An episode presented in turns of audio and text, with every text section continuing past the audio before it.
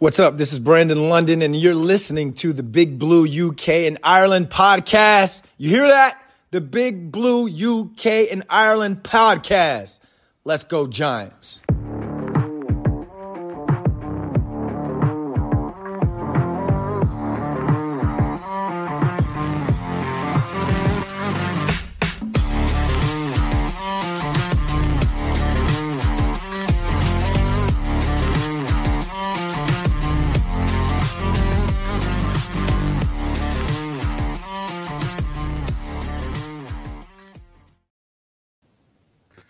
Good evening and welcome back, Giants fans, to the latest edition of the Big Blue U K and Ireland podcast in association with Andy's Man Club. It's okay to talk, lads. Apologies for being slightly late. Uh, there is a little bit of news breaking at the moment. We'll bring you that shortly. Uh, this evening we are seventy-five percent British, twenty-five percent Irish, but as always, absolutely still one hundred percent Giants. It's a full house as well this evening. Fantastic. Uh, as we look back on Sunday night football against the Bills in what was a game that not really anyone expected. Um, With the Giants being the biggest underdog in the league so far this season. I think they were a fifteen-point underdog as kickoff came. Um, but it came down to the very last play. Uh, one which we'll no doubt be talking about over the course of the next forty-five minutes or so. Um, obviously, one and five, lads. Could have, should have been two and four. How are we doing? Yeah, not too bad. Uh, I can't remember last time it was all four of us. I don't know if that's just my, my age getting worse or my memory, um but yeah it's, it's good to have all four of us back on um a couple of weeks later as well, because I was getting a hot drink, so I offer my apologies to that as well. So oh, you guys are also good too. Yeah, it's good to be back on. I'm so glad. um I saw in the comments down there saying four of us on is a privilege. Yes, it is. You've got four awesome dudes on, going to talk some Giants football. Um as Dan alluded to, is a game that we might have won, should have won, could have won. I mean, Uh, we'll get into the details of that, but uh, it's just so good to be here on what is official Big Blue U K and Ireland podcast and New York Giants fans U K meetup week, which I'm absolutely buzzing about. So uh, can't we talk a little bit about that as well? Yeah, absolutely. It absolutely is meetup week. It's it's it's a big week, isn't it? It's one of the big weeks for us. Um, I'm looking forward to it. Um, But anybody that doesn't know, I've got an absolutely shafted shoulder at the moment, and I've got a lovely M R I scan at quarter to eight in the morning uh, on Sunday. So it's going to be a long, whole day for me. But um, I'm sure we'll have plenty of booze in the uh, in the evening that will sacrifice the painkillers, uh, so I don't have to take those. Um, yeah, it's been it's been an interesting weekend. Um, it's strange because we've got so much to talk about, and it's still a loss. Like, you know, sometimes we've had to flesh it out a little bit because we're so disappointed and don't want to, you know, put the, the dagger into the heart too much. But there, there's a lot to get through this week. Certainly is. And I mean, the fact that this isn't therapy session number four um, says a lot, I think. Um, you know, like I said at the start, it's a game we could have and probably should have won. Um, the you know the, it was there for the taking. Unfortunately, it didn't happen. But there's a there's quite a lot of positives to come out of Sunday, I thought. Um, so we'll, we'll get into them shortly as well. Now, as Kev mentioned, coming up in just five short days' time, we'll all be making our way to the Sports Bar and Grill at Marylebone Station for our first meet-up of the season alongside the New York Giants fans U K as we take on the Washington Commanders uh, on Sunday evening at six p.m. Uh, remember, if you plan on coming along, drop a comment on our X post. Don't forget to wear your legacy jersey either, as Kev will buy you a drink of your choosing. Uh, once you turn up, you'll be entered into a draw to win either some podcast merch or a voucher to use on u s a sports dot co dot u k. Now, don't forget to use our discount code Big Blue to get yourself fifteen percent off your order when you use that voucher or for any other purchases you make on that site as well. Remember, that's fifteen percent off uh, u s a sports dot co dot u k using the code Big Blue. All right, now, producer Craig, we were on a little bit late. We've got a little bit of breaking news. So uh, what's going on? I love using that drop. It's so pointless, but I absolutely love it. Um, right, so two signings, two signings to the uh, Giants squad uh, that have literally broke within the last ten minutes um, as we were coming on air. Uh, first one came out uh, from the Schultz report uh, that the New York Giants have signed offensive tackle Tyre Phillips from the Eagles practice squad. Uh, Phillips started five games for the Giants last season and was obviously heavily involved during the preseason before he was cut and then subsequently signed to the Eagles practice squad. Uh, so it's nice to have him back. And then mere minutes after that, Mike Garafolo said that the Giants are signing offensive tackle Josh Miles off the Falcons practice squad. Uh, Miles was a seventh round pick of the Cardinals back in twenty nineteen and has appeared in seventeen games over three seasons with them. However, I don't think he's taken that many snaps. I think it's only sort of twenty-six to twenty-nine snaps. So seventeen games, but not, not a massive snap count. Um, any thoughts on those boys? Um, nice to have Tyre Phillips back. Yes, I'll go then. I was sort of waiting there for the two big boys to go, Shane and uh, and uh, Dan. But, um, I mean, it is good. I think he's got experience. He knows the offense. He's got uh, familiarity with the offensive line players as well. Um, when he came in last season, he more than held his own. Um, and with Andrew Thomas's sort of injury nagging and sort of like uh, drawing, um, being drawn out and being longer than we anyone anticipated, uh, I think he'll definitely come in and sort of either... Um, get cover for the tackle spot on both sides, but push to start while um, Andrew Thomas gets himself full recovery. Yeah, I mean, I, I didn't answer then because I thought Kev, uh, Craig said, "What do you reckon about that, Kev?" But that's maybe that's just me hearing things. Um, to be honest, to, you know, we, we know Tyre Phillips. He you he, he filled in well last year, um, and the other guy whose name eludes me already. Uh, shows how much attention I'm paying. Um, Josh but, Miles. You know, Josh Miles, there we go. Um, it just adds that little bit of depth onto the line that we're clearly struggling with. And now you mentioned that thing about Andrew Thomas with his injury sort of recovery going on and on and on. Why wasn't he put on the injury reserve in the first place? If they knew, if they knew his recovery was going to be at least four weeks, why didn't they just put him on I R? And then we could have brought someone in sooner, rather than wait and wait and wait and wait and wait. And now all of a sudden we're six weeks into the season. We've not got our starting left tackle. Um, and he's still he's, he's probably not going to be good to go this week. Um, looking likely to go jet against the Jets next weekend.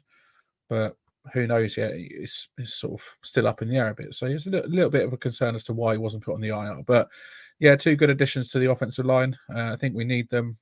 Uh, need that depth for sure. Um, so yeah, can't. Can't complain, really. What do you reckon, Shane?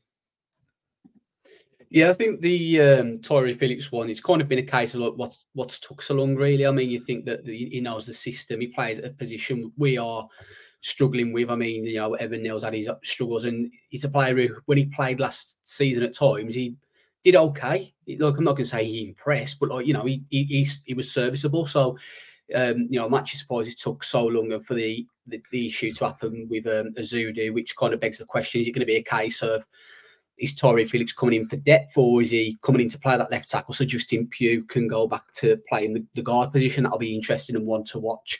Um, and Josh Miles, you know, he was a um, seventh round draft pick out of Morgan State Bears. I know kind of very little about him, only that he's played tackle in the N F L for his career. He's not one of these who's kind of been plugged in at guard and that. Um, but, you know, he's listed at uh, three hundred twenty-five pounds, six foot five. So he's a, a little bit bigger than me. So be interested to see how he gets on. just, just a little bit. I mean, yeah. You say Morgan State Bears. Yeah, that's that sounds like you've made a name. That's that sounds like you've made a name up there, Shane. So there's um there's another question just there. We might as well get to it now while we're talking o- offensive line. Um, do we wait and let Thomas sit the season to avoid any further worse damage? We're hardly contenders. That that is a bold question. I think until I think until we do, if we do become contenders, then yeah, why not? Why make it worse? I wonder if that's what they've been doing the last couple of weeks, to be honest. I was listening to Talking exactly. Giants a couple of weeks ago and um, Justin made a good point saying it's a hamstring for an offensive lineman. Offensive linemen don't need hamstrings the way that you kind of pass rushers do and your wide receivers do and your running backs do. So like he kind of made the point of what if they, I can't remember, I don't want to quote him exactly, but he, he was kind of alluding to the point of what if they're just shutting him down a little bit sooner and letting him fully repair. Like let, let's say if we had a game, let, let's say we were playing the Bills this past weekend and it was to get into the playoffs. Thomas plays that game. hands down without a question. Yeah. So, you know, I wouldn't be surprised if it maybe kind of see where we're at once we've got like the likes of the Washington Raiders, Jets games out of the way. If we're seven and one, then eight and one, whatever it might be, yeah, just shoot him down for the season. Why you, you just paid him a, a large sum of money? He's a player who's had a couple of niggling injuries over the last couple of years. Why get him worse for no reason whatsoever, for no benefit? I think um, I wouldn't shut him down for the season because I still think he needs to play. I mean, I would keep him off until he, you're one hundred percent satisfied that he, he is good to go and he's one hundred percent. I wouldn't rush him back. But I do think it's still such a long season. There's still so many long games ahead.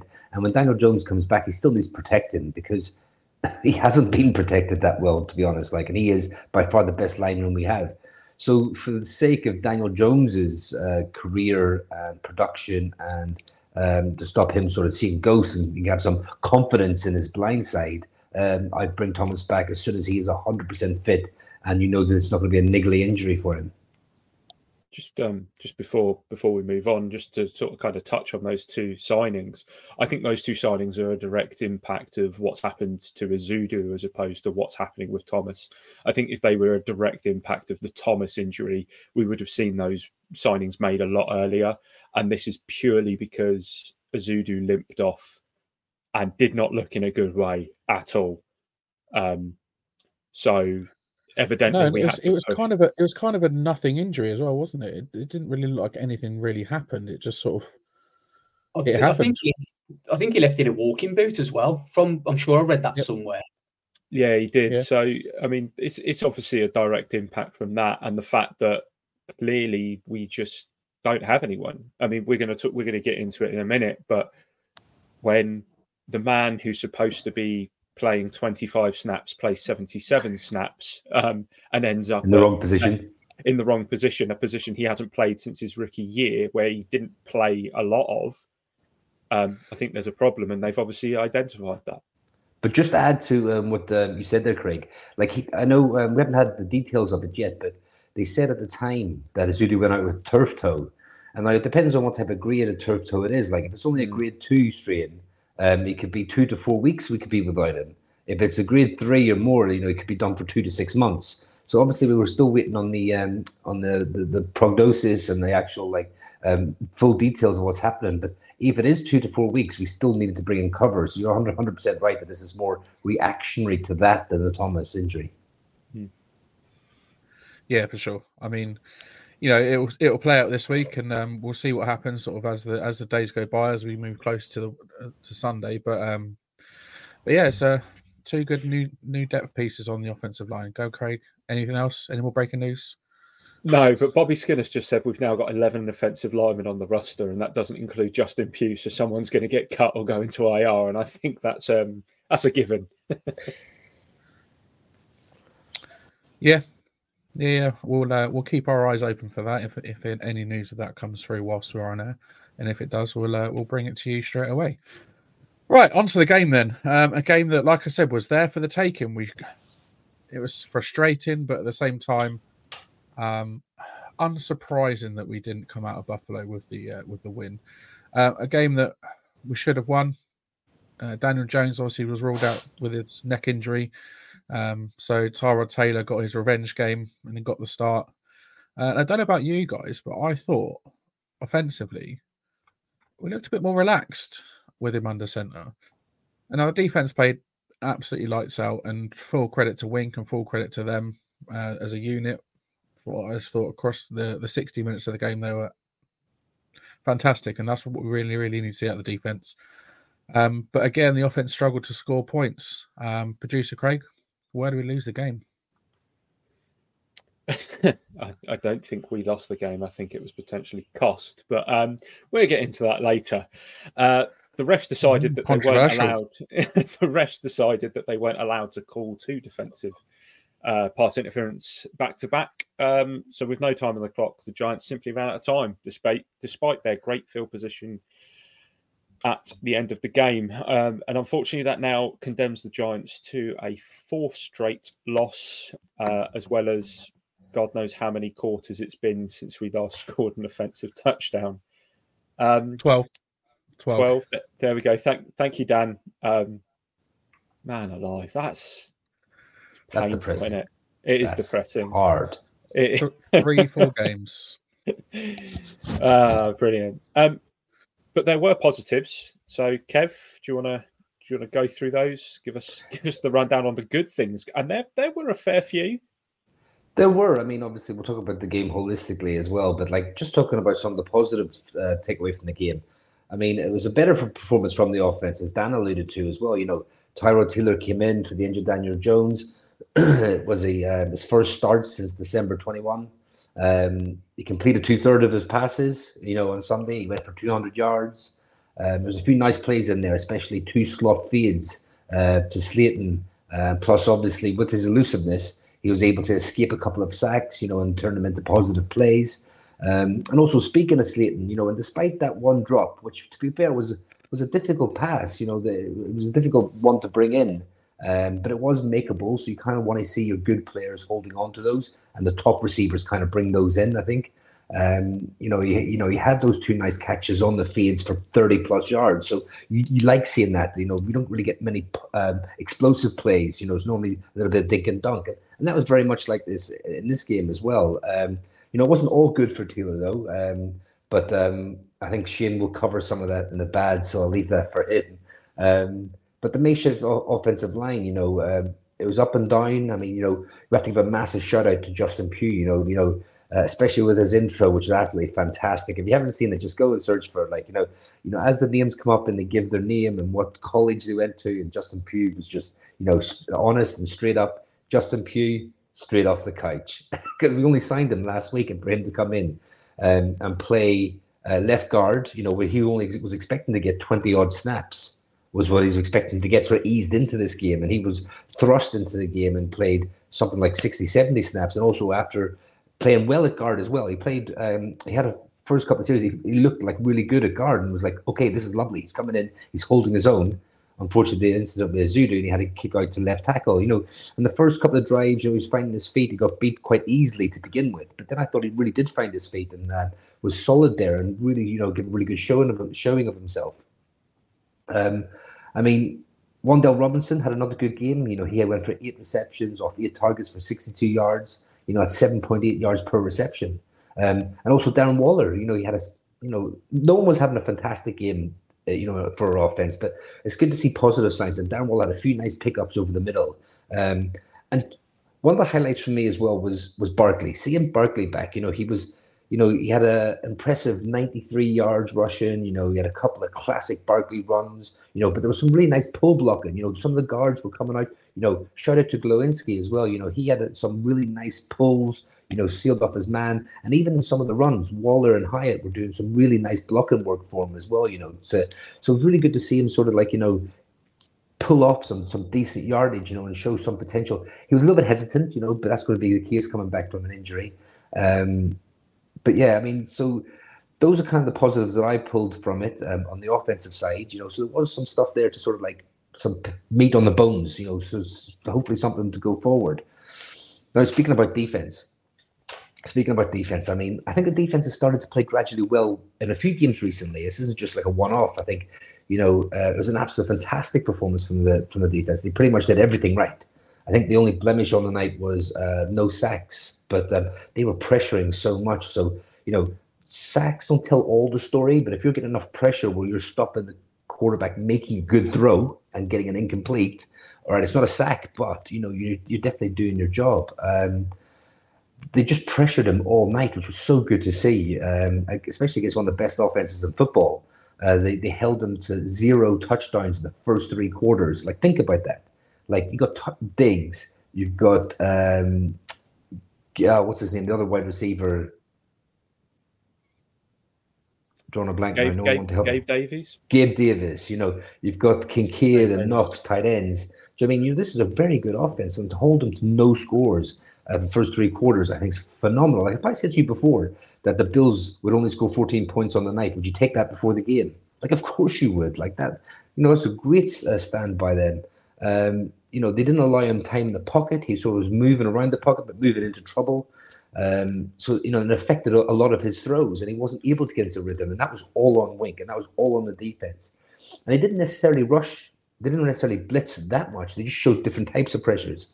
Um, and a massive shout out as well to Bobby O. I mean, Bobby Okereke, he um, he had the best game as a Giant. He's been getting progressively better. Like, you know, I think as he's been getting better, the whole defense is getting better. I think, you know, we, we Steve Holtz saying, thought McFadden and Okereke starting looked like a strong pairing. And I one hundred percent agree with that. Um, those two really, really stood out. And, you know, could we have something here as a as a lineback pairing? I mean, it's the best um, linebacking play uh, that I've seen, to be honest, uh, like for, for, since supporting the Giants. And I know multiple people have put on social media it's the best linebacking um, game that, you know, they've seen since, I know, Antonio Pierce or someone like that. Um, but, you know, what did he have? He had um, you know, he had an interception. He had, what was it, uh, nine tackles, eight of them solo, two tackles for loss, a forced fumble, um, and again, and then talking about Micah McFadden, you know, he returned this week after being out injured. You know, he was heavily involved. He had three pressures, five tackles, plus he was um, was he he was on the fumbles caused by Bobby Okereke. He was able to uh, get down there and pick up the fumbles and recover it. And also, he had an interception where Bobby got his hand out, you know, got the ball popped up in the air, and he came down with it. So um, those two working together, I think, you know, if they could keep up this trajectory, I think we could have a real good pairing here. Um, and then let's talk about the rookie, Deonte Banks.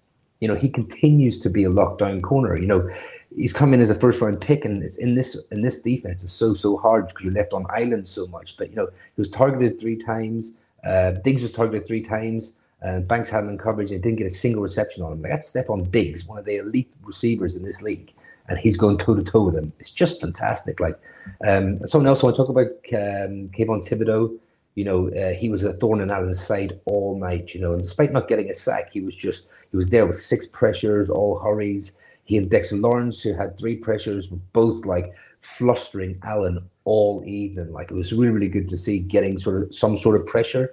Again, it would be nice to get some sacks in that sack column, though. Um, but lastly, I just want to touch on the special teams as well. Um, we're going to give a shout out to the Scottish duo, you know, Graham Gano, absolute money. You know, he's missed one or two, but, you know, he's, he's pretty much money. And Jamie Gillan, uh, you know, Gano made three of his attempts, you know, and um, Gillan punted four times with two inside their twenty and the best net average this season with forty-nine point eight. So I think Gillan, we're starting to see him coming into his and get comfortable with his. And like softly punters and kickers as well, people have to remember, sometimes you don't see the best of them until the thirties. And Gillen's only like twenty-six, I think, so he's still quite young and he's still got time to grow. So, so kind of hope with uh, with Gano's mentorship that Gillan is starting to really find his feet now and start to be like the punter that that obviously the special teams think, uh, special teams coach thinks he can be. But we come to the big one. I love this every week, you know. I know one week we didn't do it, but with a much better showing this week, and the positives are there for the game. We didn't win, I know. We could have won, but so the players of the game. I want to know you guys as players of the game. I'll start with mine. You know, we all got to pick one. I went for Micah McFadden. I mean, I said all the stats before, you know, his five tackles, solo, interception, his fumble recovery. But he also had a um, eighty-seven point nine P F F grade, which is an excellent grade over there as well. So I just think, you know, he was all over the place. He was all over the place along with Bobby O. And, I, you know, I just really would love to see these two. I said it before. I'd love to see these two blossom into a... Um, It's a, a real partnership now and a linebacker core we can uh, trust on. So over to Dan. Who's your player of the game? Uh, great pick in uh, Bobby Okereke there. Um, Bobby Okereke, sorry, Micah McFadden. Um, I think, yeah, just want to second that. The li- are, are Those two linebackers playing absolute lights out at the moment, so well done to them. Uh, my original pick was Bobby Okereke. Maybe that's what I was thinking. I don't know. Um, Just an outstanding game from him. Um, his place in the P F F team of the week is well deserved, uh, and I believe one of the other two have picked him. Maybe spoiler, um, but I've gone for Justin straight off the couch pew. Um, in what was his first game in a year since tearing his A C L, and first time since you know first game since returning to New York, um, he didn't set the world alight. Let's be honest, he didn't set the world alight. But the fact that he's been on the team for a week, he's been promoted from the practice squad, and then slots in as as starting left guard against one of the best offenses in uh, one of the best offenses and one of the best defenses in the league, in the Bills. You know, they're leading the league in sacks, so his his task was pretty damn tough, right? Uh, the fact that he slotted in at that left guard spot was truly remarkable, I thought. And what makes it even more remarkable is the fact that, like you said, the first two series, Ezeudu's in at left tackle. He then goes down injured, and he then plays the rest of the game at left at left tackle and fills in for Ezeudu. Plays all seventy-seven offensive snaps. He's played six snaps in his pro career at left tackle before before this game, and I thought he did uh, an absolutely stellar job. Granted, he obviously gave up uh, the sack and two he committed two false start penalties like quite soon after moving across. This guy's he's he's still learning the cadence. Come on, you know he's still you know he be, probably just guessing the snap count at, at, at times, um, and you don't forget as well. You, at guard, you, you're looking at, you're looking at the ball. Tackle, you're not looking at you're looking at the guy in front of you because you got to set that edge. And I just thought he just had an absolutely stellar game. Um, like I said, after he had that shaky start, he settled in well, helped the offense come within two plays of winning this game, because we didn't have one chance to win this game, we had two. Um, had it not been for two very, very questionable calls at the one yard line, both in the first and second half. Um, so yeah, Justin, hats off to you, mate. You had a fantastic game, and uh, yeah, my player of the game. Uh, Craig, who got your vote?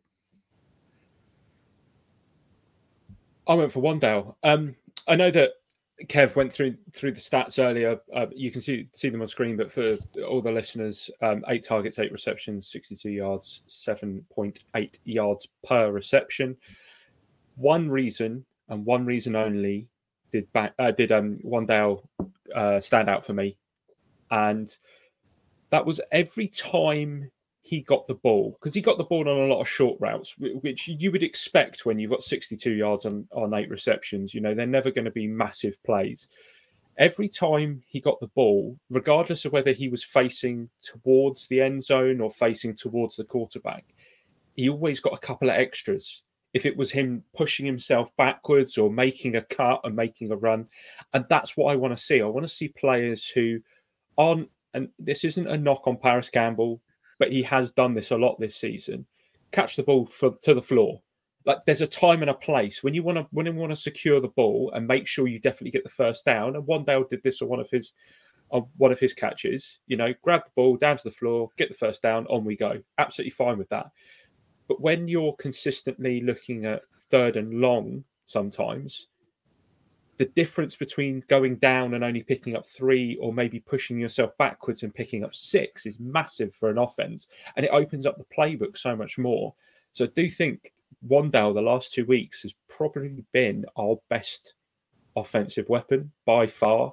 Um, and, you know, this is his second year, and he missed yeah, a massive chunk, mass, massive chunk of last season after he, after he, he ended missed, um, the what, season. eleven games? So, Ten, ten games, eleven games, and I just think I just think he's horrifically overlooked in what's been a poor system, and it's just about time that we, you know, we kind of give him his flowers, as they say. Um, right, Shane, last up. Yeah, so just a quick one. I do want to mention. I, I seen on um, Twitter, it made me laugh about Justin Pugh saying, "Look what happens when you get an offensive lineman that's not coached by Bobby Johnson." Comes in and actually performs quite well. I was like, fair point, fair point. um, but yeah, obviously last week I didn't pick a player of the game. I said that um, you know I wasn't going to pick a player of the game until somebody performed to a level where I thought they deserved it. Bobby, I was clearly listening to the podcast, and I take no responsibility for his outstanding effort this past Sunday night. Um, but you know, I, I had to go with Bobby. I would love me a linebacker. Um, And to be honest, like me and Kev, we watched the game um, on a chat like this um, together, and both of us were praising Bobby O and McFadden. Like we literally, like at one point, it was kind of like they are literally yin and yang. Like Bobby O's doing all this, and then McFadden's doing all the tidying up with like the fumble, recovering with the interception. That's something that you can't, you you, you don't just walk onto the field and do it. There's got to be some sort of like anticipation there, which was great to see.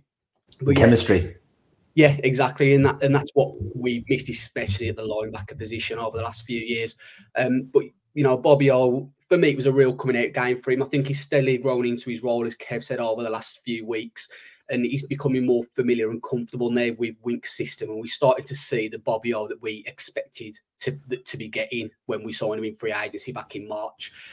played all sixty-one defensive snaps. That shows how important he was to the team. He led the D with eleven tackles. Two of them were tackles for loss. He had two passes defended. One of them was tipped into the hands of McFadden, as Kev mentioned earlier on, along with a forced fumble that he had, which again, McFadden was there to jump on.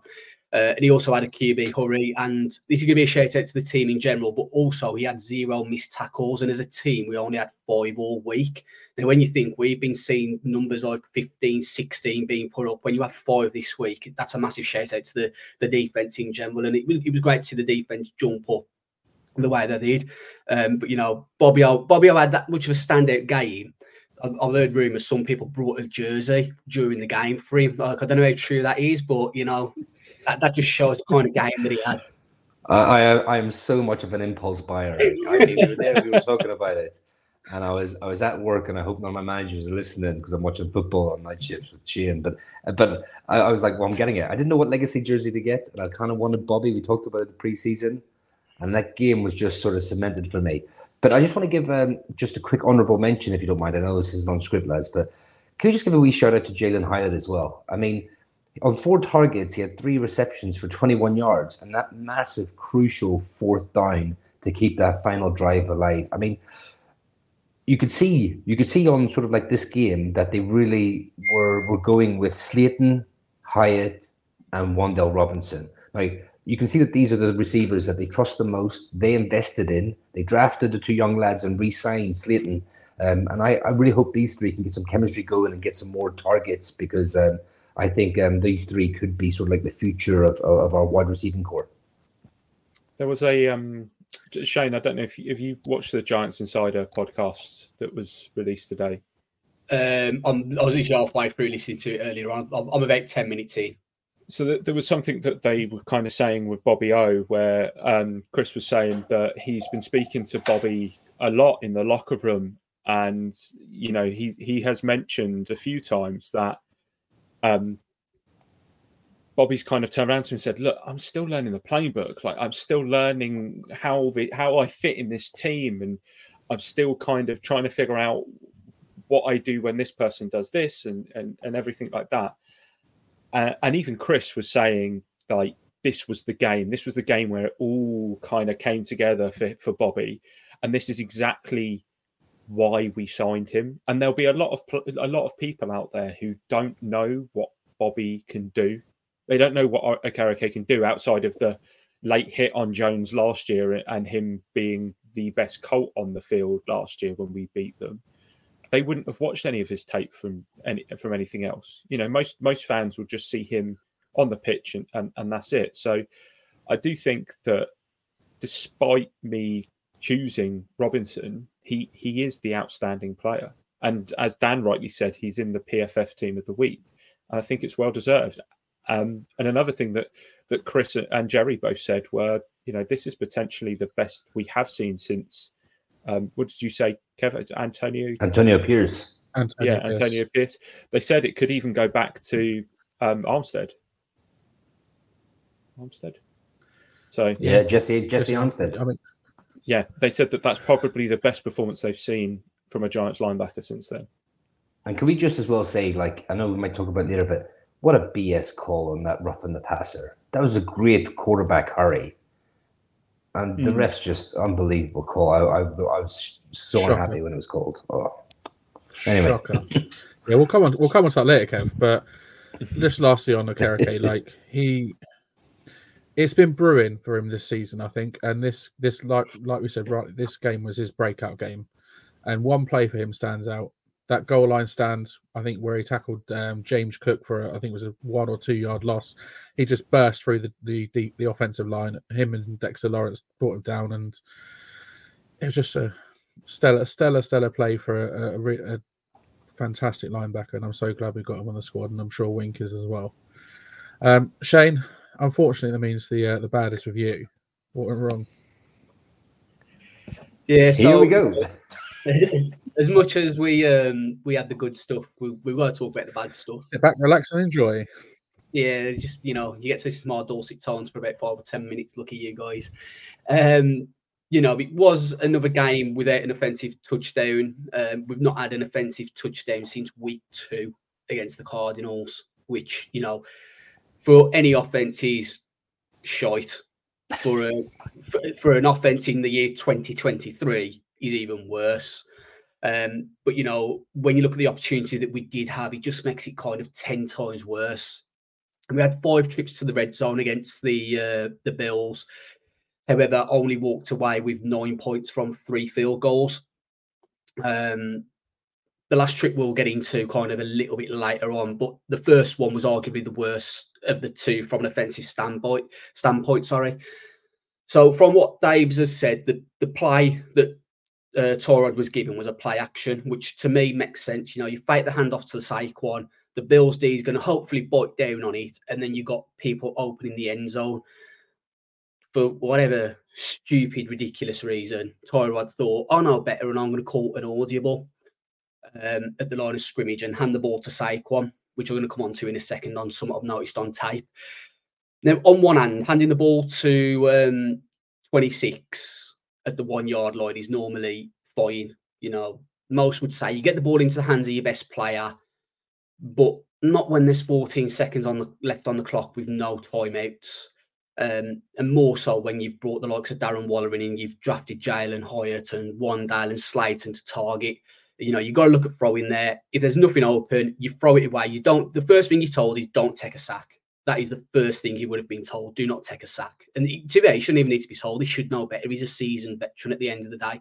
You know, I'll be honest. If Daniel Jones did this, he would have been absolutely slaughtered over it. Let's be honest. He, he one hundred percent would have. So, you know, Tyrod's not, um, not protected from any criticism. But, you know, you throw it away, stop the clock, and you can reassess it. It gives the coaches then as well time to sort of work out, okay, what's the Bills D do? You know, this is a Bills D that's leading the league in sacks. So, you, you know, they're probably going to send a couple of things to you that you might not be expecting. So you've got, like, say, what, two, even three attempts. Um, but also, if you watch that play back, so it's it's first, um, was it first and goal? I can't remember, but whatever it was, it was from the one-yard line. But when you watch the game back, because of the way the play develops, Saquon gets the ball at the five-yard line. So Saquon's not got one yard to get. Excuse me. Saquon's actually got five yards to get, which is a big ask when you think about it. You know, five yards to get. And me and Kev, as I said, we were watching it, and straight away, before the play, the snap happened, me and Kev said, this is a run. Now, if two British lads at three in the morning or two in the morning can work out that it's a run play, Irish. Um, but, you know, if, if If two lads at two in the morning can work out it's going to be a run play that are on the other side of the pond, then what do you think the Bills D are going to do? That they know it's going to be a run play as well. So, you know, throwing the fact that it was from the five-yard line makes it even worse. But, you know, Tyrod said he thought he could get up and spike the ball before the half. Okay, that's fair enough, but there was zero urgency. There was absolute no urgency to get up and and, and clock that ball to, to stop the clock running. Um, and, you know, you could obviously see as well that Brian Daboll was clearly pissed off at Tyrod Taylor as they were sort of walking down the uh, down towards the tunnel at, uh, at half time. So that's the, the bad on the offense side of the ball. Now, defensively, there was, like I said, there was some great stuff. It's probably the best we've seen this D perform this season, hands down. However, we still can't defend the run. And for a team that supposedly made loads of signings in, in off-season to focus on the run, bringing in the likes of uh, Raheem Nunez-Roches and Ashawn Robinson, you know, it, it looks like, probably even looks even worse than it was, in all honesty.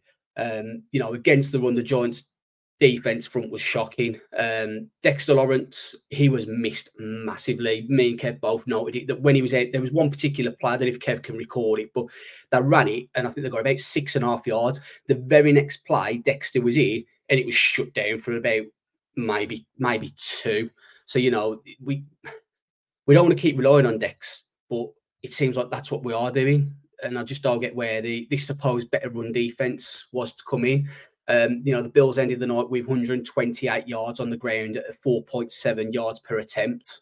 That's not an improved run D, in my opinion. Um, and then the other main gripe are the, the penalties that we had. And there was a few that was a little bit dubious. We had thirteen on the night. Five of them were declined. Uh, but we're going to ignore the three that were called on Dexter Lawrence, Leonard Williams and Kayvon Thibodeau. But although this is the bad section, that deserves to be in the good section. For weeks, I've been saying I want to see some fight from this team. Fight, fight, fight, fight. Literally, all I want, I want to see some passion. I want to see some dedication. And when Dex comes in and just wipes that offensive tackle out, you see the offensive tackle walking off the field, shaking his head. He's saying, "Shit, I ain't doing that again." Like, that's what I've been asking for. And like, you know, if I, I just got my arse handed to me. Yeah, and you know, it, it wasn't just Dex. It was like, you know, what you watch the play back. You've got, um, I think it's Deonte Banks. He's trying to pull Thibodeau out of it. Then you got. Hmm. Uh, Leo Williams involved. Bobby Okereke is there, and Josh Allen comes and tries to have it off with him, um, which, you know, fair play to Josh Allen. But, you know, it's just, it's just, it's just something that... He's got some minerals on him, isn't he? It's just something... The, the, the, uh, the guy what? that was over Thibodeau, though, you didn't see, you didn't see, like, because the camera panned away, but after the camera panned away, he absolutely launched, like, he put, like, pushed his foot into him and absolutely launched him, like, five yards away from him. And he went flying back and landed on his back. Um, the, um, I mean, I, the the guy that was st- that stood over Thibodeau, pretty much like trying to beat down on him, I thought should have been ejected from the game because you're taking you're taking advantage of a defenseless person on the ground there. Sorry. Did you did you see? Um, speaking of taking advantage of a defensive person on the ground, did you see Leo Williams uh, pull his punch? So as he's pushed, as he's pushed, whoever it is, he's over him like this, and I was like, "Oh, Leo, don't come on, son!" And then he, and then he goes, it in. Nah. Yeah, he just walks off like, "Whoops." Yeah. But yeah, but you know, the last thing I'll, I'll say is like, if it's me, if I'm, I'm either Brian Daboll or I'm Bobby Johnson or I'm, I can't remember our D line's coach uh, name. I'm getting them two groups together, and I'm, I'm saying to the D line, teach these fuckers how to fight. Because none of the O-line have got any fight in them. And that's what that's just the one thing I want to say. I don't want to see ejections, don't get me wrong. I just want to see protection. Like a few, was it week one or week two when, um, was it D J Davidson got absolutely wiped out and nobody did anything? And it's kind of like the, it's kind of like the D-line of that personally said, um, I don't know if I said it, but it, I kind of felt like it was a case of, that happened in a game again this season. We've got each other's back. And that was what was great to see. There was there was a couple of plays where there were offensive players who were who were um, doing it, and I, I just want to give a shout out to Glowinski on this. So there was the play where Barkley, I think, got blown up on a on a run, and he was on the floor, you know, slamming his hands down. He wasn't happy, um, and Glowinski kind of went over, picked him up. But there was also a play where one of the Bills was getting a bit chippy with Bredesen, and Glowinski got in there straight away, pushed him pushed him away from Bredesen, and just kind of walked Bredesen away. Um, and that that that is what we're looking for now. Obviously, Glowinski's not doing it on the same level as what the three defensive players did, but there there was a little hint of kind of pride in each other, and I just want to see that grow. And that will be something that that Pugh will pick up on and try and instill in the in the offense, that they just need to have a bit of pride in their work and just, you know, just just just stand up for each other. Get nasty if you need, like you said, get nasty if you need to, but just. There's a line. Just be careful. Yeah, we, we're not asking players to try to get ejected and start throwing punches and, you know, doing Eric Cantona kicks and everything. But you just want to see that kind of. I mean, action, I'm all for He's my guy. Get away from my guy. I'm I'm I'm all for I'm all for Eric Cantona. Come on, let's do it. Yeah, but do you think that's got something to do with the fact is like our old line's been so chopped and changed all season? Like, you know, it'd be so nice to get a run of games with the same five like playing together. Yeah, like I said, it was just nice to just, just finally see. But sort of wrapping up the, the bad, um, obviously Tyrod Taylor, he's appeared in the good section and the bad sections um, from what we've discussed. Overall, it was an improvement. So, Dan, I'll fire this way, your, your way first, then we'll go Craig and then Kev. But I know it's a conversation we've kind of loosely had in our group chat. How would you feel about Tyrod taking over long-term if Daniel Jones is also out longer than what we maybe anticipate? I think, like I said at the start, I think the offense just looked a bit, a bit calmer and a bit sort of more relaxed, and just uh, like with the with the fight on the offensive line, you know, sort of almost like it was a more cohesive unit with Tyrod under center. I mean, I don't know if that was just me or not. I don't know, but I just thought it just looked a bit more of a. Uh, uh, I don't know. It just everything sort of seemed, seemed to go quite well and gel.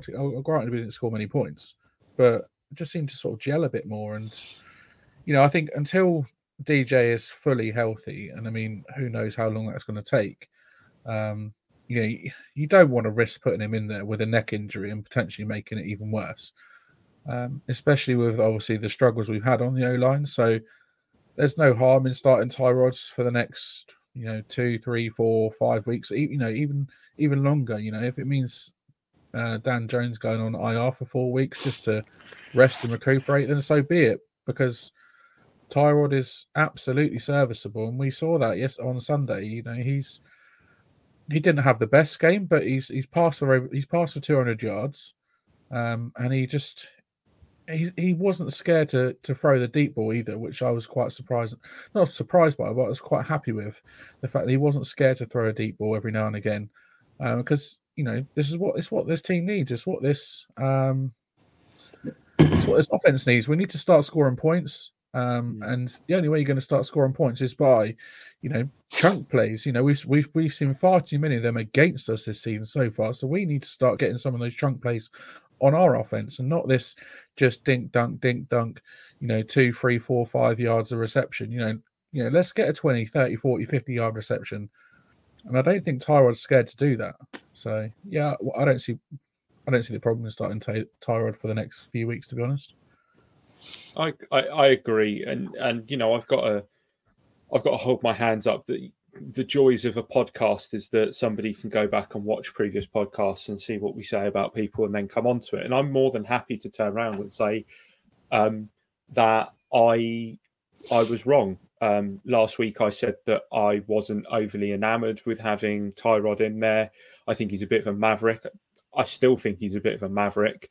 Maybe the tendencies that he showed when he stepped into for D J in previous times are more of a excitement to play that he didn't have, because he knew he was starting and knew that he was likely to get the entire game as long as he didn't injure himself. And maybe that took took a point there as well. So, um, yeah, I'll hold my hand up. Tyrod played very, very well.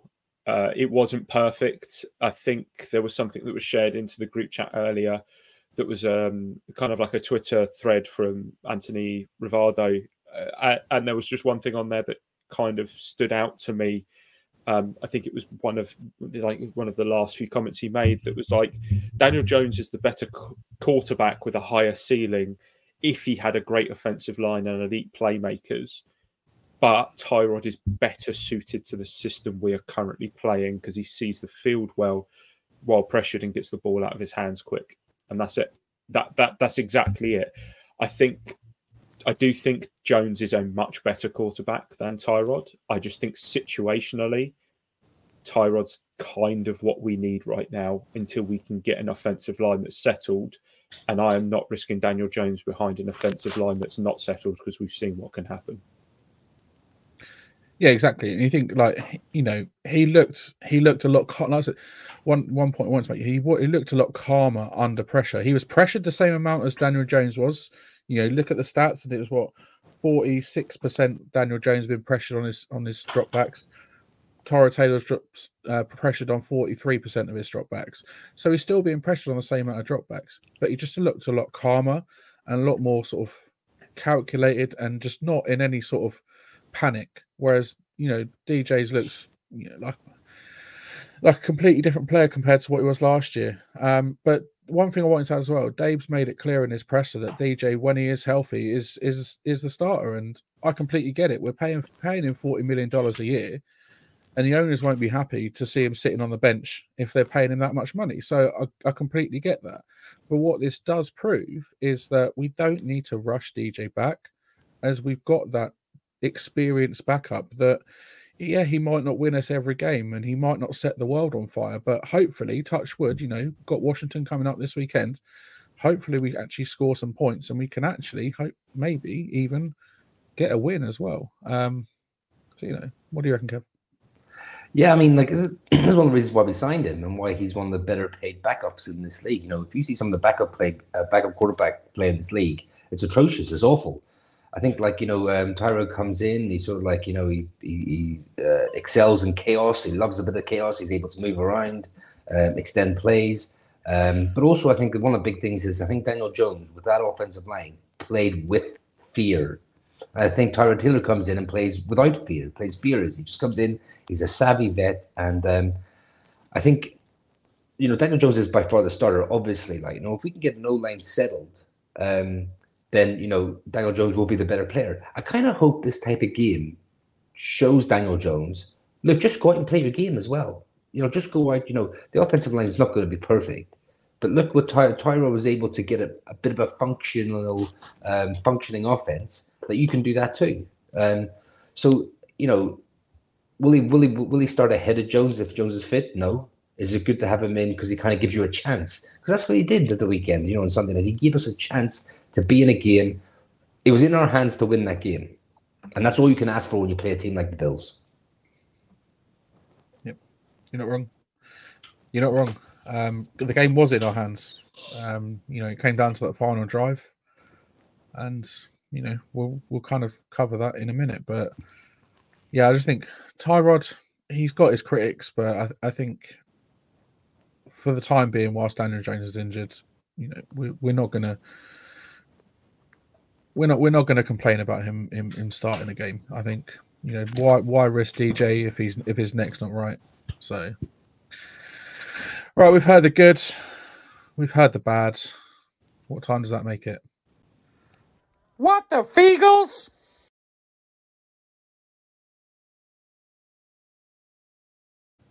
Indeed. I love that. Um, and that I love that. I mean, who doesn't love Tom Coughlin, right? Um, what the Feagles? And this week, unfortunately, for the second time this season, um, our What the Feagles section belongs to the men and women in black and white. That's the referees. Um, firstly, the Evan Neal, uh, Evan Neal being flagged as an, an eligible receiver downfield, despite him pretty much being on the line of scrimmage um, as Tyrod threw that deep ball to Jalen Hyatt. I wouldn't even catch that one. Oh, what a catch. And, you know, f- huge forty-three-yard gain, which would have put the Giants in Buffalo territory. However, the Giants went three and out. I mean, bullshit call number one. Uh, next was the... Uh, disgraceful roughing the passer call on Bobby Okereke, which you mentioned earlier, Kev. A few plays before the uh, interception in the second half. I'm still really not sure what the ref saw. His hands were high, but he didn't touch Allen in the head. And even um, Terry McCauley on N B C, their um, their rules analysis and and, and rules analyst, um, said it it wasn't roughing the passer. Like it was never a roughing the passer call. So why that was flagged, I don't know. Bullshit call number two. And then lastly, I mean, ending the game, the final play, Tyrod passes to t- Darren Waller in the end zone. Defensive pass interference called on Terrell Barnard. Terrell Barnard. Right call. Was D P I, never never a doubt. We then get the untimed down to end the game. So we get an extra play. We get the free play. We're thinking we're going to win the game on the last play of the game. Get in. Tyrod looks at Waller in the end zone. And his jersey is being held so much. He was pretty much undressed before he got in the end zone. And then the ball goes up in the air and his, and oh, what was it? Tar- uh, is it Taron Johnson, the cornerback um, for the Bills? Good player. His, his arms are all, he's a great player, but his, his arms are all up in his face. Um, and I mean, how that wasn't defensive pass interference, I do not know. Um, Because his, his, you know, he was holding on to um, Darren Waller's arm.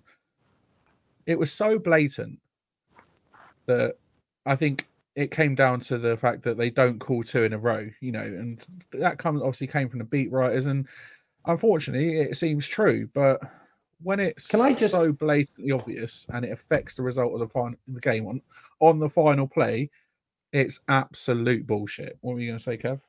Just going to say, I can't call B S on that. This sort of narrative of, oh, you're never going to get two in a row called. But if it's if it is what it is, it is what it is. I mean, if the ball crosses the play, breaks the play in, they're not going to go, well, you scored a touchdown last drive, so we won't give you this one. Do you know what I mean? It's like just because just because you got one before, should should you, next play, next play mentality, move on, and that goes for players and referees, regardless of what happened on the previous play. You play that play.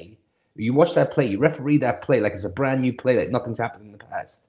So when, when I hear this, and I've heard it in every single outlet, I've seen it in beat writers, I've heard it in podcasts, I've seen it on Twitter saying, oh, well, you know, they're, they're never going to get the second. Why? I don't. I Why really don't not? understand. Exactly. It's so like, what culture is this when you can? What culture is when you can accept inept, awful officiating like that, bordering on cheating? Like, so I just don't like, understand if, it. If if we if we t- you know put that in terms of, of our football, say you know a, a defender fouls a striker in the pen, in the penalty box, goes down, stonewall penalty gets given. Five minutes later, exact same tackle, and it's not given.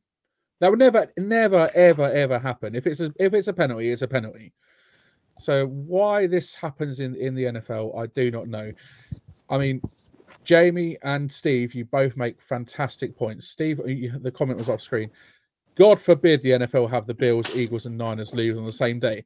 Now, if this is the Kansas, if this is the Kansas City Chiefs, and if this is Patrick Mahomes passing to Travis Kelce to win the game, oh, it's called. It's it's, it's called. called every single fucking time. Every time. Um, so, bullshit. Absolute bullshit. Um, oh, what's his, what was the referee's name? Tony Michalak, I think his name was. Um, you and your crew, what the feagles, man, because that was a fucking awful call. Um, there has been a lot of focus on it. So, what What are you... I mean, Kev, you've given your opinion. Shane, what do you reckon? What do you think about it? Um, I've got an opinion. Like, it is what it is. The Giants didn't lose this game because of calls. That the people can argue about the ref, but it wasn't because of the ref. You know, the refs had nothing to do with Tyrod calling the audible. The refs had nothing to do with, you know, he's not been called out on it that I've really heard of. But Brian Daboll's piss poor game management at times during Sunday night. You know, it, it, we we opted to. Um, did we, did we kick the field goal on? I think we're on fourth and inches in the Bills end, and we, we went for the field goal. I think. And it was like, that's a fourth down play all day long, you know, leading up to the, the incident that happened at the at half time with um, the, the, the failed one yard attempt. We used our timeouts really poorly. I mean, there was even a shot at one point where the camera cuts to Brian Daboll, the play clock's running down, and I think he wait, I can't remember, I think he waits till there's thirty seconds left on the play clock before calling the timeout. Like, that's not the ref's fault that we didn't have that urgency. And then the one that really annoyed me and Kev, because we spoke about it whilst we were watching, we had to call a timeout, and then we were this close to having a delay of game out of a timeout, but we actually had illegal movement on Wan'Dale, I think it was. Again, our game management was really, really bad, and our clock management was really, really poor. So, you know, yeah, the end call, was it bullshit? Yeah, it was. But the roughing the passer call, but there was two flags on that play, and called our flock got done for hands to the face. So either way, we were giving up fifteen yards, no matter what, because if you don't want to call the roughing the passer, called our flock's getting done for hands to the face. So there's a penalty there, irrespective. It, it doesn't matter.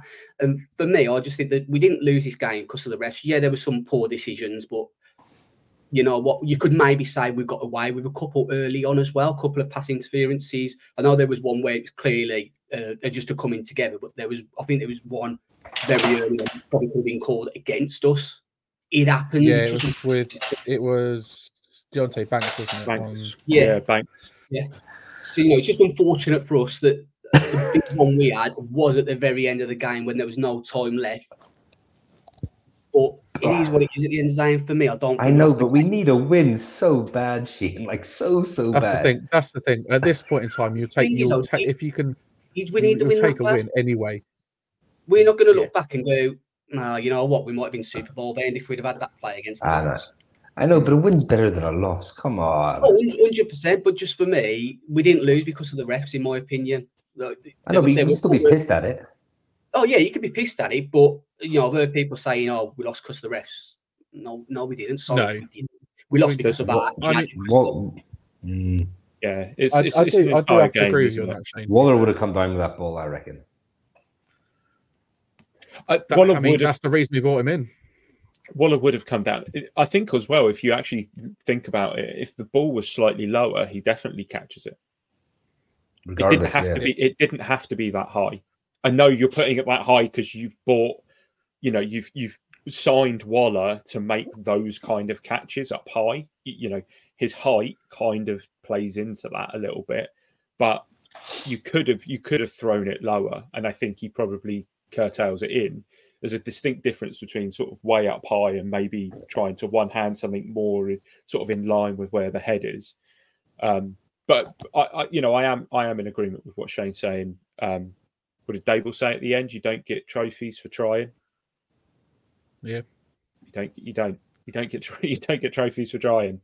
It felt like um, during that game, we were playing not to lose rather than playing to win. Whereas last year we were going into games and we were playing to win, the fourth down calls and that. And I just, I don't know, I, I don't know what it is. Whether it's there's no confidence in the offense at the minute, but it just feels like, especially on Sunday night, we played not to lose rather than playing to win the game.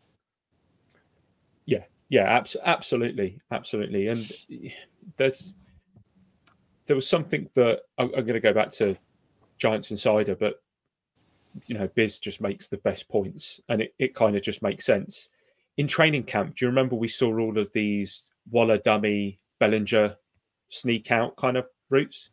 If we run that on that last play, we get a touchdown. Mm. That's exactly what Chris said, and I, I yep. have to agree with it. If you yep. run that play, nobody's looking for Bellinger.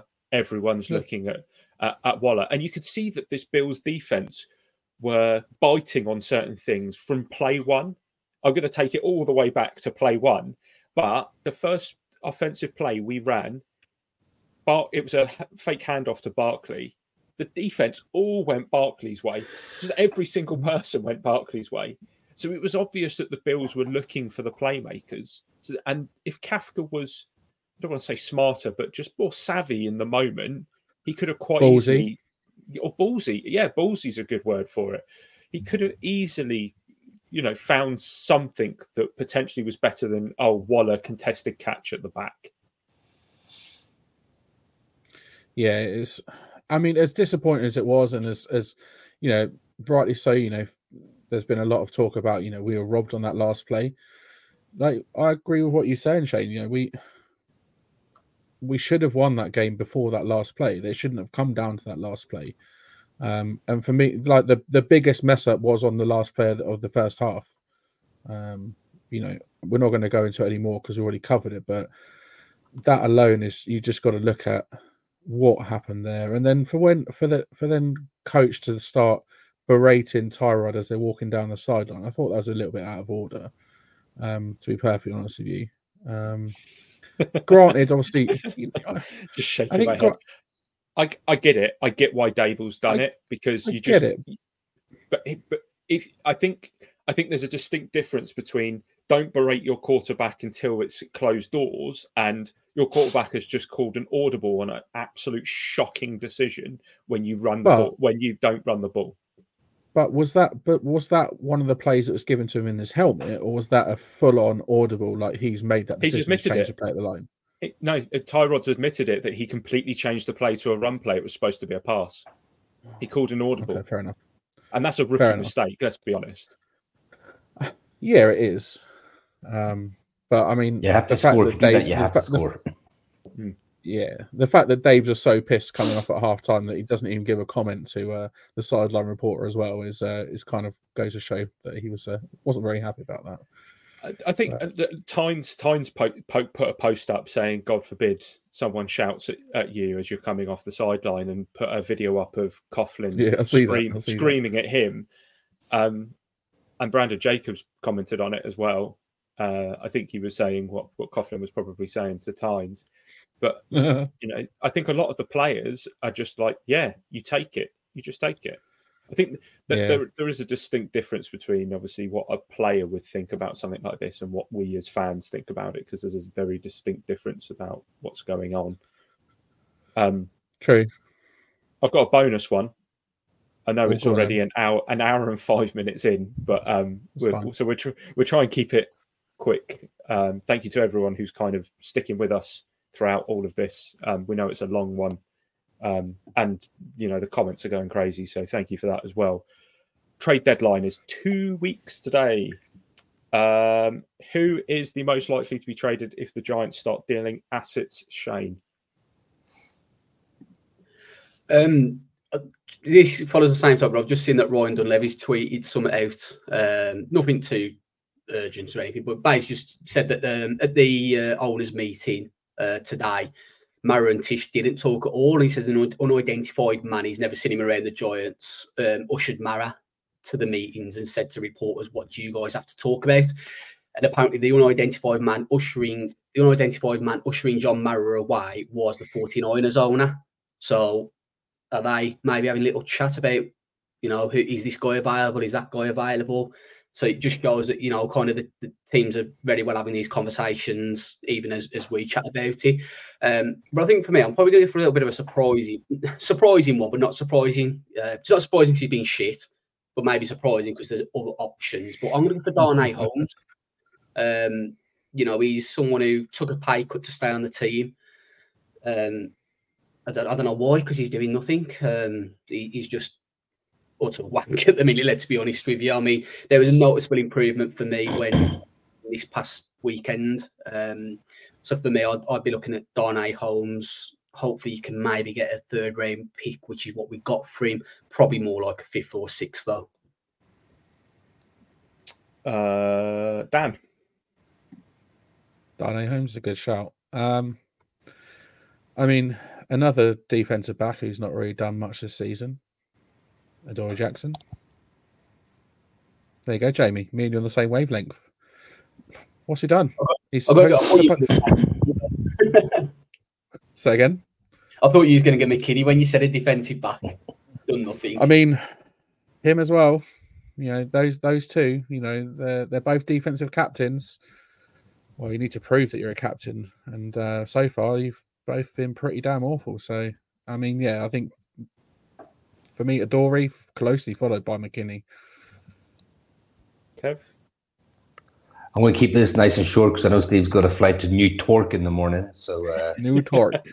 New Torque. So N Y T, baby. So I go uh, Paris Campbell. He was my darling in the offseason, and I love the acquisition, but it just hasn't really done much this, this season. Like um, I think it was uh, Craig said earlier, you know, catches the ball and drops to the floor as they're fighting for those extra yards. I mean, his snap count, Shane got me some details earlier, has gone from forty-seven, forty-five, twenty-one, twenty-three, sixteen, and zero this past week. So he's obviously not in the plans. So do you try and ship him for a fifth, sixth, seventh round pick or something? So, um, I, I, I, I hate to say this because I'm probably going to end up wearing his legacy jersey at the weekend, but it's the only legacy jersey I've got. Um, there you go. Big cat, Leonard Williams, as Jamie said. Um, I think in order to do it, we'd have to swallow a lot of money, um, but potentially that that might be the way the cookie crumbles. Um, Jordan Riley could, could jump in. We do have Robinson and Nacho, who potentially could jump in as well, might just need to, like a Okereke, just to get a few more kind of reps just to get used to the cadence and get used to everything on the defense. So it's a possibility. There was one thing that I saw kind of doing the rounds on Twitter earlier that I'm not a fan of, which was Slayton to the Chiefs. I'm not a fan of that at all. Um, Paris Campbell to the Chiefs now. Yeah, yeah, yeah, yeah. Steve, Steve's just said something, and I'm going to upset Shane.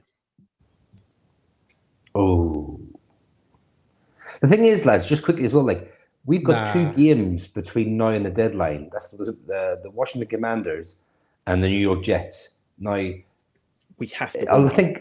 Yeah, I think we have, have to win both those games. And but if God forbid we end up losing those games, or like or winning one and losing one, then you might see some of these players move, um, especially if we lose two games. Um, you've got a couple of days before the, the window um, closes, and um, yeah, we might see some changes. I mean, I'm sure Shane won't be too disheartened if uh, if Paris Campbell goes, because, you know, that means the number zero is off our roster, right? Happy days. Oh, yeah. If not very well, you're on. Not commenting on this. Yeah, get rid of number zero. Get rid of number zero. All right, Steve, we know you've got a flight to catch, so we're going to wrap it up. Unfortunately, that is all we've got time for this evening. Uh, we'll be back at the same time on Thursday evening as we preview our Week seven clash with the Commanders in our first legacy game of the season. So make sure you tune in then, eight thirty on Thursday evening. Anything else to add before we go, guys? No, just, uh, you know, great chatting tonight. Um, obviously, we'll be back talking about Washington some more, and obviously our meetup, which we know all four of us are going to be there. All four of us are looking forward to. Yeah, fantastic. Like, let's just uh, put this behind us now. We move on to the next week. We'll have a chat about the game, and uh, very much looking forward to the meetup. Yeah, absolutely. Um, can't wait for that. That's going to be really good. Uh, we've got some really good numbers now. Um, people are really starting to get interested in it. Um, the bar uh, allowing us to hopefully decorate the place accordingly. Um, and it's going to be a good, good, good game against two sides who aren't doing as well. Um, and we, you know, we'll go through that hopefully on Thursday night, and we can see what we think. Um, Steve's put, have a great weekend, lads. Steve, enjoy the game as much as you can. I know you're out there for it, so make sure that you enjoy it as much as you possibly can. And if you could return with a W, that would be great. Thank you very much. It would be fantastic. Yeah, happy fortieth, Steve. Hope you had a great, have a great weekend at MetLife. Um, enjoy the game, and for sure, let's hope we come back with that dub. Um, I know there's a couple of questions asked by Steve and Jamie earlier on the pod. We um, apologise, we haven't got to them. We're an hour and ten minutes in, so we're a bit wary of the time. But um, we'll pop them up on our on our Twitter page. We'll answer those questions for you on there. Um, if you haven't already, subscribe to the YouTube channel. Hit the bell to get latest notifications and updates of all when we're going. All the Okay, all the times we go live. Uh, check out u s a sports dot co dot u k. Use the code Big Blue to get fifteen percent off, as I said earlier. And head over to our Etsy shop as well, etsy.com forward slash Big Blue UK IRL, to get your hands on some podcast merch. This time last season, lads, we were five and one, and you know, doing really, really well. This season, we're one and five, and we're not doing so well. Uh, what a difference a year makes, eh? Um, my thanks as ever go to Shane, to Kev, and to producer Craig for joining me, and to the viewers and listeners for tuning in. We're signing off. Until next time, let's go Giants.